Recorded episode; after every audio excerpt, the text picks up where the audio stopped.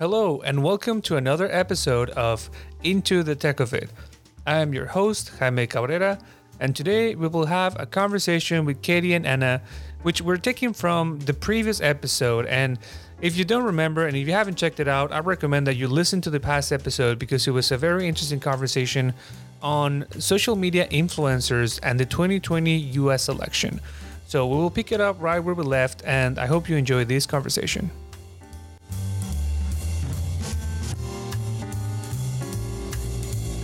Second part that I was interested into. um, which is like the norms that the platforms themselves have for influencers, right? Um, because as we know, like the 2020 election cycle was a crazy one, and uh, and and I was wondering, like, with this increase, you know, in, in online activism, also, you know, thanks to you know the pandemic that has made us stay at home and maybe not be as engaged outside as possible. Um, what are the changes that you saw in this? Like, what, how, how did this like either help them or or maybe like affected them? Yeah, I mean, that's one of the big questions that we have, even just like in the academic paper that we're writing right now, is that a lot of our findings, like this has obviously been a very specific moment in time. Like the 2020 mm-hmm. election was unique for a lot of reasons. A, in the polarization, and like it was a highly controversial election season, um, which I think in a normal year would have like amplified content online as well. But you add on top of there the fact that people are online more, um, and there aren't, you know, like we had lockdowns, and so traditional campaigning, canvassing, lawn signs, all of that on the ground work that campaigns normally do did have to shift some. And so um, I think that that definitely did increase, especially it sounded like as the campaign season went on, is like, as Katie was saying, like the demand for influencers went up as the campaigning season got closer to, to election day. As the campaign started realizing, oh, we've got to supplement some of these like efforts that we had that we would normally do in a very specific way. Influencers became like a part of that strategy. Yeah. And on that note, um, because there's that a bit of a mismatch that continues between the campaign's awareness of how to use influencers and the, the way influencers are mobilized. We talked to some executives who were like, oh, in Georgia, they asked us a week before, you know, the revote to coordinate all these influencers. And they were like, we just can't run a campaign on that short of time, you know, the way that we work with all these different influencers. And so there was increased demand for using influencers towards the end of the campaign. Um, I think that in addition to all these other components, and I was talking about like, you know, increased time spent online, people losing their jobs and like looking to being an influencer as a way of making money. Um, there also is the point that I think overall influencers are being regarded are being more professionalized and more legitimized, especially smaller scale influencers. So, you know, we see Twitter rolling out a program like Super you know super follows which allows kind of like a on platform like way to monetize your influence if you're a certain level of influencer.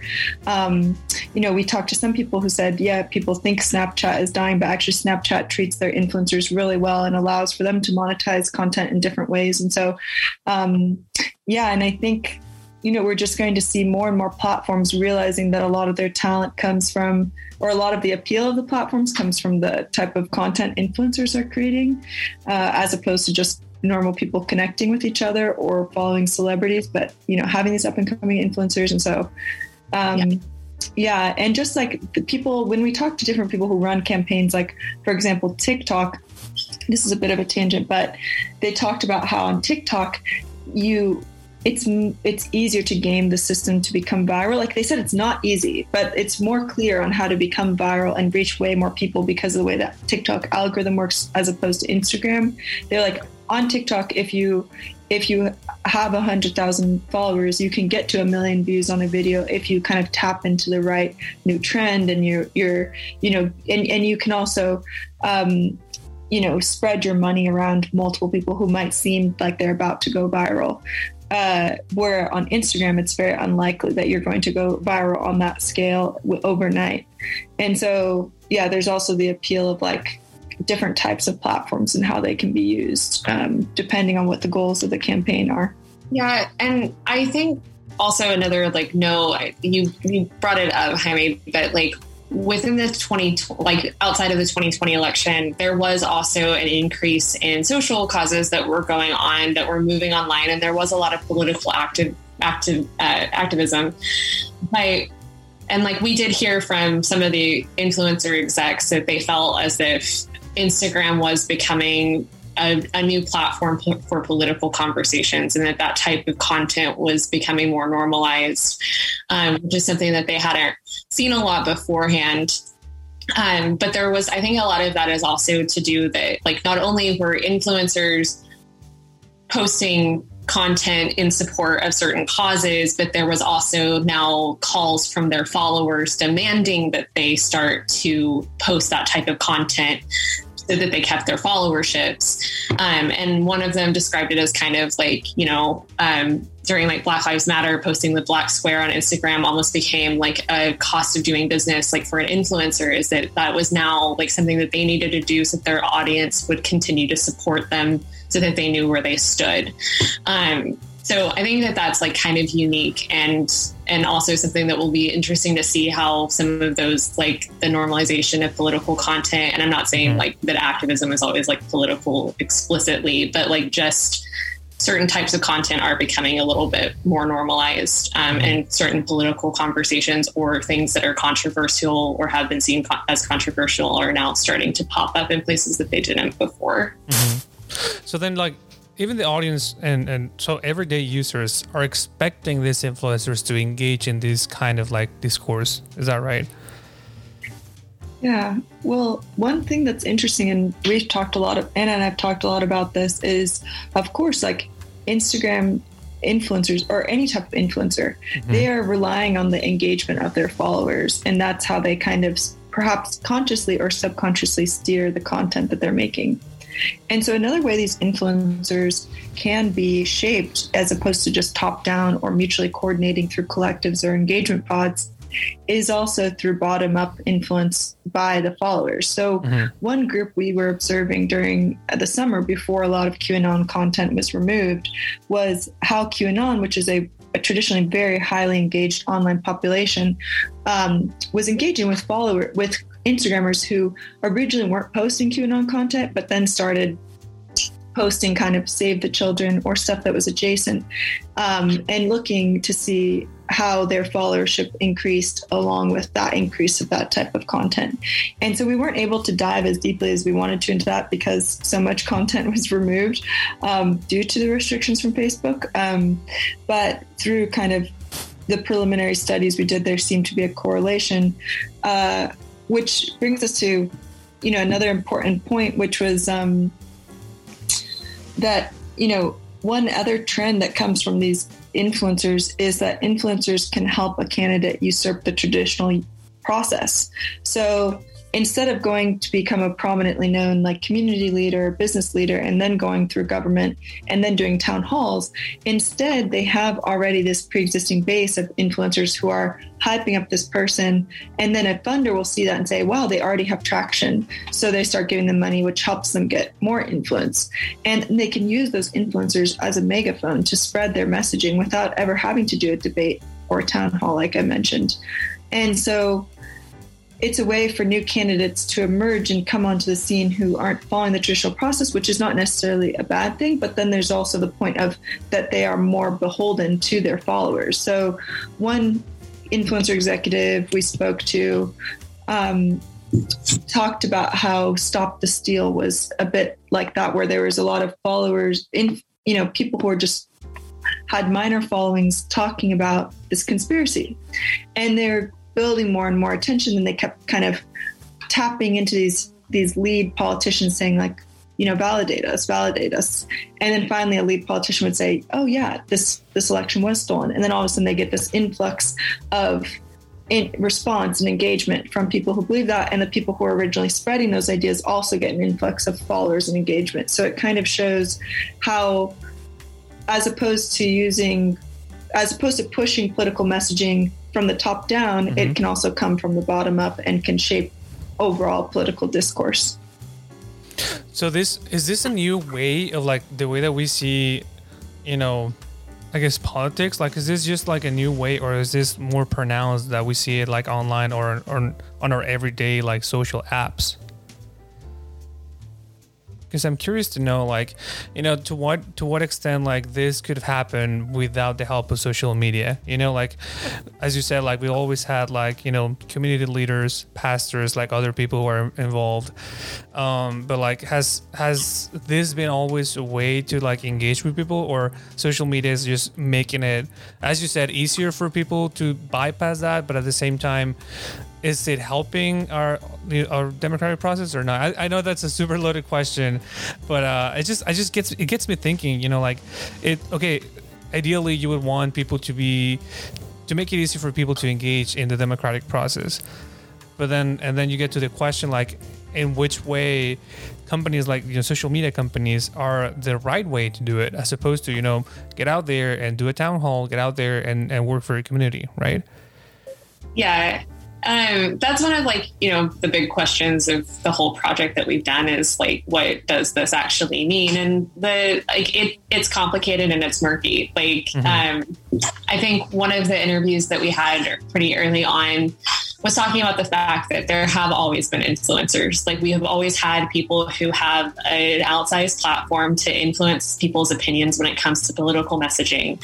And so that could sometimes be like a TV celebrity or a traditional celebrity or a musician or or whatever like but we have seen a shift into this world of like online influencers and non-traditional celebrities um, but one of the questions that that interviewee asked us was like what is it about like specifically the online and digital space that makes it concerning for us? Like what's the thing that makes it uncomfortable? And one of the things that that may be playing a, a part in this is the is the scale like the ability to touch people so many people with one post or like in like this specific type of way and maybe leveraging on some of that trust that they've built over time.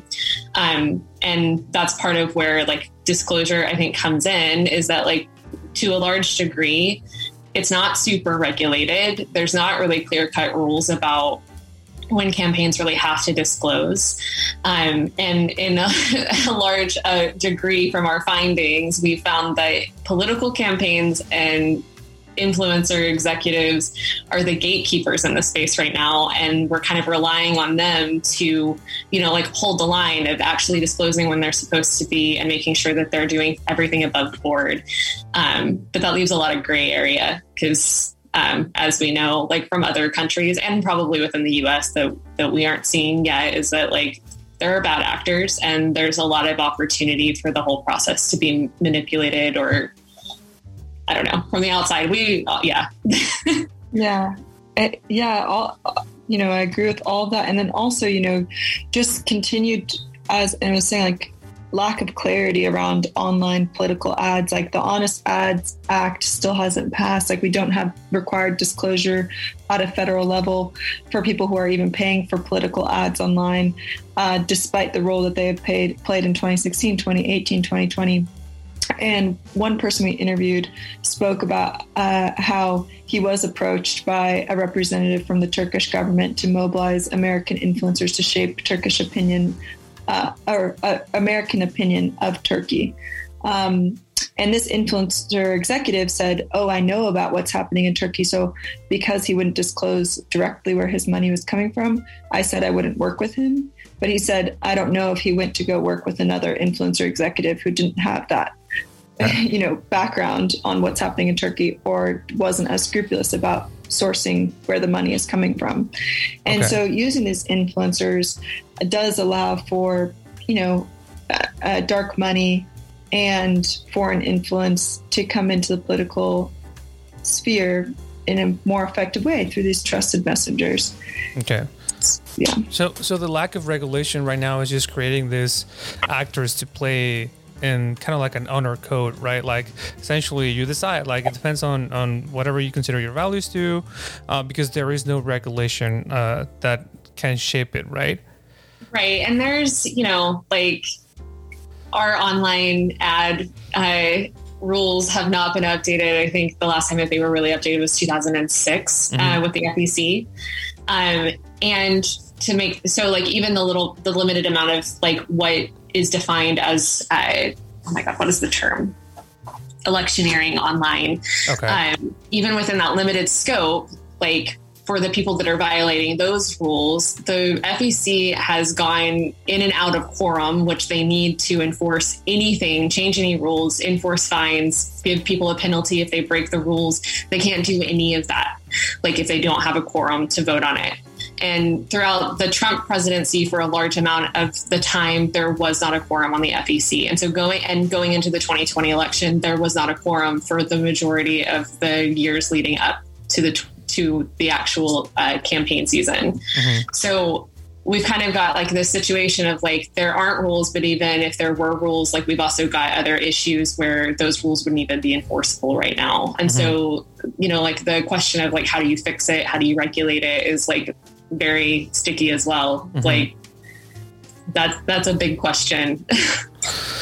Wow, and this and this regulation because it's it's very amazing to see that you know the topic such that we think that it might not be as influential, which is influencers, um, that it actually touches on different aspects of policy. Right, we're talking about you know election policy, we're talking about um, a fiscal policy as well, um, because you know who's getting paid and are they paying taxes on that money and and what kind are you getting paid? Like, is it different when you get a, a, a you know like a gift as opposed to just like cash right uh, but at the same time uh, you know it the influencers aspect not the elections aspect of it but you know we saw all this trend on you know misinformation about uh, vaccines and, and and other stuff right? And that touches on health policy as well. But it's also influencers who i mean i'm not i don't know because i haven't seen research on whether or not they're getting paid or, or like for spreading this content but at the same time these are people with large like followings right who can shape opinion.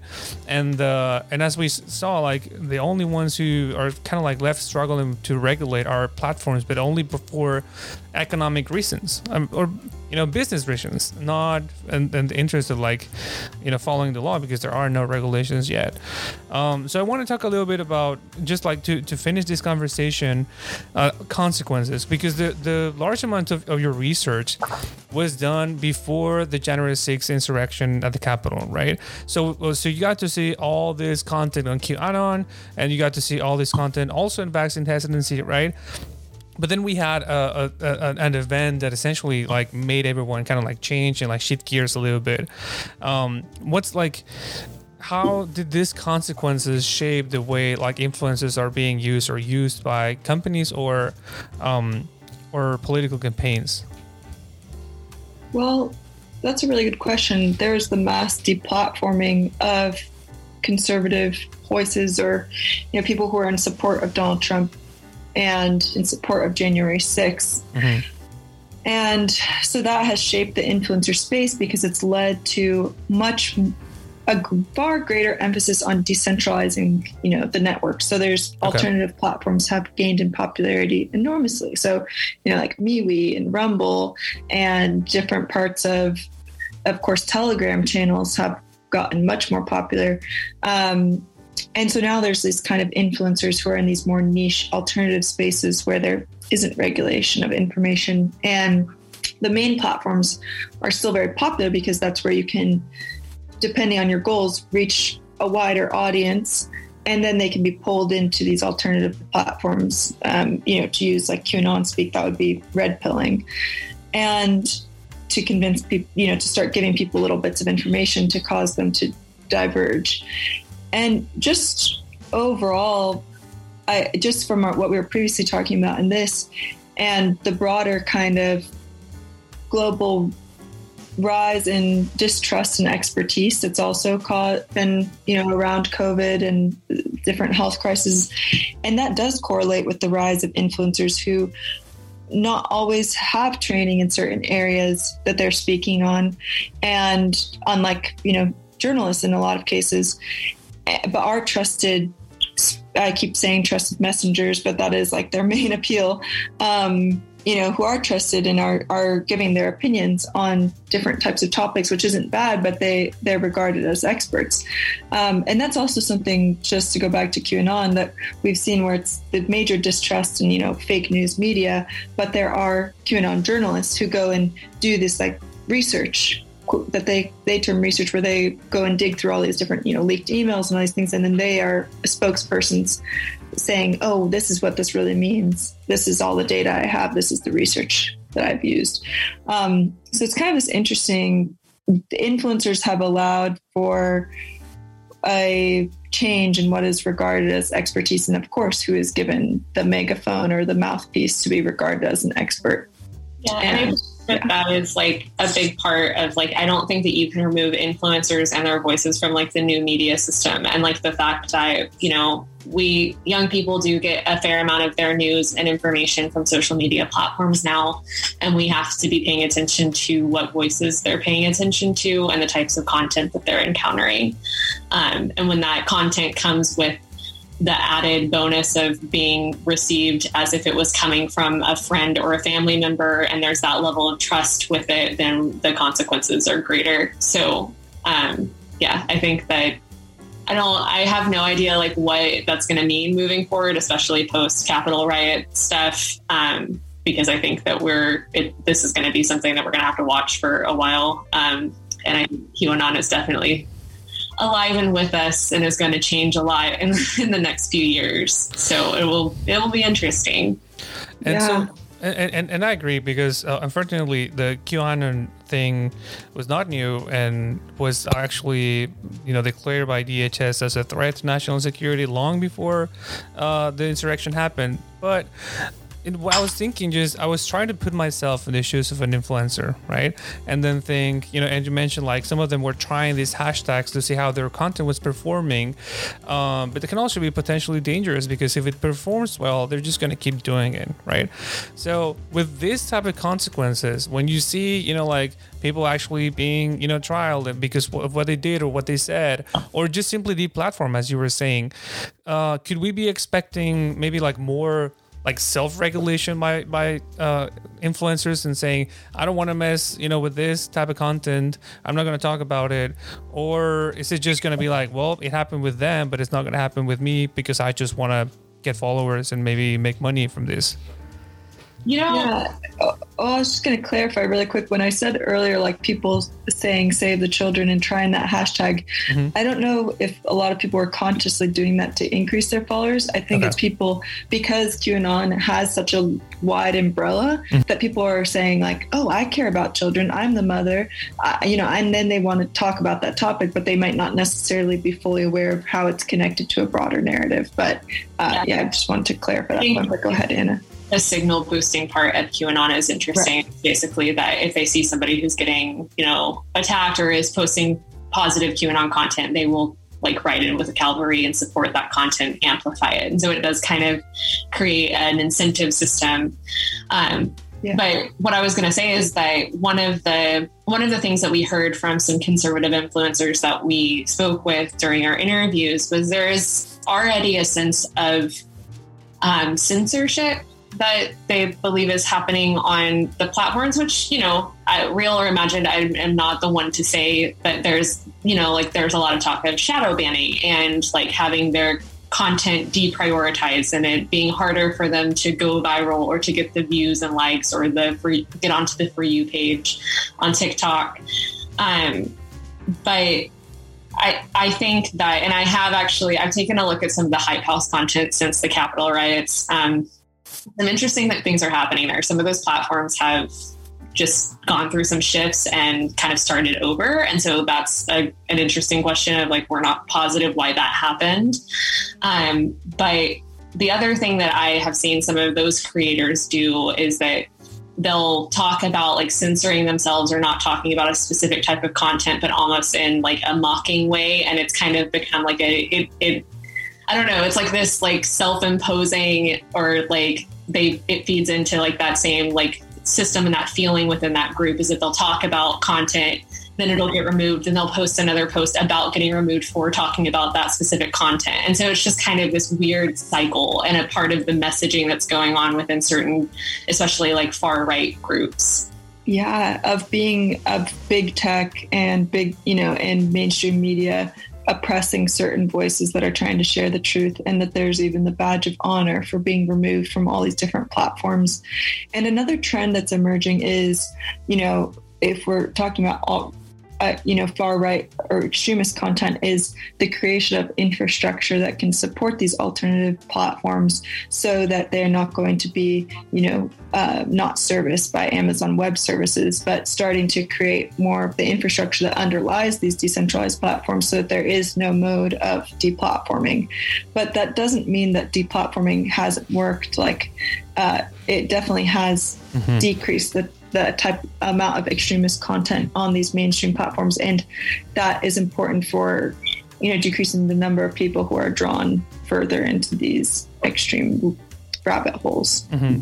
and then and i guess you know to wrap it up i i would I would think that platforms are now focusing on not just the biggest names and not just the blue check marks, but also the smaller scale, which is essentially what you're arguing for. You know, like the, like these people are effective in their messaging. They're actually being like sought for uh, by political campaigns and other and brands as well. Um, could we like be expecting also this to be like, you know, platforms and, and, and big social media companies to focus on a different way to like handle their influencers, micro influencers, nan- nano influencers, or do you think they're just going to be waiting until the, the next the next big problem, the next insurrection to be like to actually do something about it? well, it's hard to say what the platforms are doing. I mean, uh, like we mentioned earlier, there is a move towards allowing influencers to gain monetary income from their mm-hmm. influence mm-hmm. and kind of getting eh, giving perks for influencers wanting to stay on certain platforms. Uh, but the companies are aware also of small scale influencers. Like we've spoken to different groups, and um, I'm sure they've been noticing them through their own mm-hmm. observation. I yeah, and I mean, like, I think that it's like clear cut when you have like a, something like QAnon that you know has very just like clear like hashtags and like content types and things that mm-hmm. the platforms go through when they're deplatforming. But in terms of like paying attention to political influencers and cracking down on a bunch of different types of messaging, I think that um, it, it will take a while. But so it's a bigger challenge to try to regulate in the you know political sphere than than something that's more like clear as QAnon or like maybe vaccine hesitancy, which is just easier to just straight up say, hey, you cannot pause this content because it's not um, it's not proven or something like that. But when it comes to an opinion, especially a, the opinion of a real person, not a bot, a real person uh, with a following and people who agree with them, that's going to be harder, right, for for platforms to just like try to regulate or avoid to be yeah and i mean i think if people have questions about whether we do want platforms to be the ones deciding if they're regulating this type of speech you know and and unfortunately it's like i know that that is the argument that's been used to defend not regulating anything but like mm-hmm. we do have legitimate concerns about free speech issues in this country mm-hmm. and so you know, like who's drawing the line. And I think that that's where some of the regulatory bodies, you know, like could step up and do something about some of this, like at least setting the rules of what, what the platforms would need to enforce instead of, of us leaving all of the gatekeeping up to the individual platforms themselves because they're businesses and, you know, they also benefit a lot from their creator content. So yeah they have different interests. No that's and i think that's a good way to end this podcast because uh, i do believe that people who are going to listen to this episode um, I do hope that they start thinking, well, like, how are we going to prevent this? Uh, aspiring policymakers, for example, like, should we do something to make uh, government government more effective in regulating this space? Right? You don't. We don't want just years and years to pass when this is no longer an issue, and then, you know, guess what? All the damage is done, and then now you introduce a bill that is probably not going to do much because that now there's a new thing, right? Or also, you know, the I, I would also encourage people to look into the private sector and and the policy work that they're doing and see well well there's also you might not want companies to be the ones regulating but you also want uh, some immediate change in order to prevent like a bigger damage right well, I really appreciate the time of you two. It's been wonderful. I, I always love like just the chats that, that we have, and I'm glad that now the people listening to the podcast podcast are gonna get like this feeling of you know just learning new things, learning about uh, things that we use every day, which is just social media, but at the same time, uh, bigger policy implications that uh, we can, like we as you know, like younger generations, although maybe not that young, but young in the young in the field, uh, we can start like doing something so that we can prevent like uh, bad actors from exploiting these type of like things and and and you know protecting also the population in general as well. I really appreciate your time. Thank you so much. And uh, well, I guess I hope we can get some like some other topic going on later on if you guys are willing to and enjoyed being in this podcast as well. yeah, thanks so much, Jaime. We'd love to talk to you anytime. Yeah, this has been great. Appreciate you having us.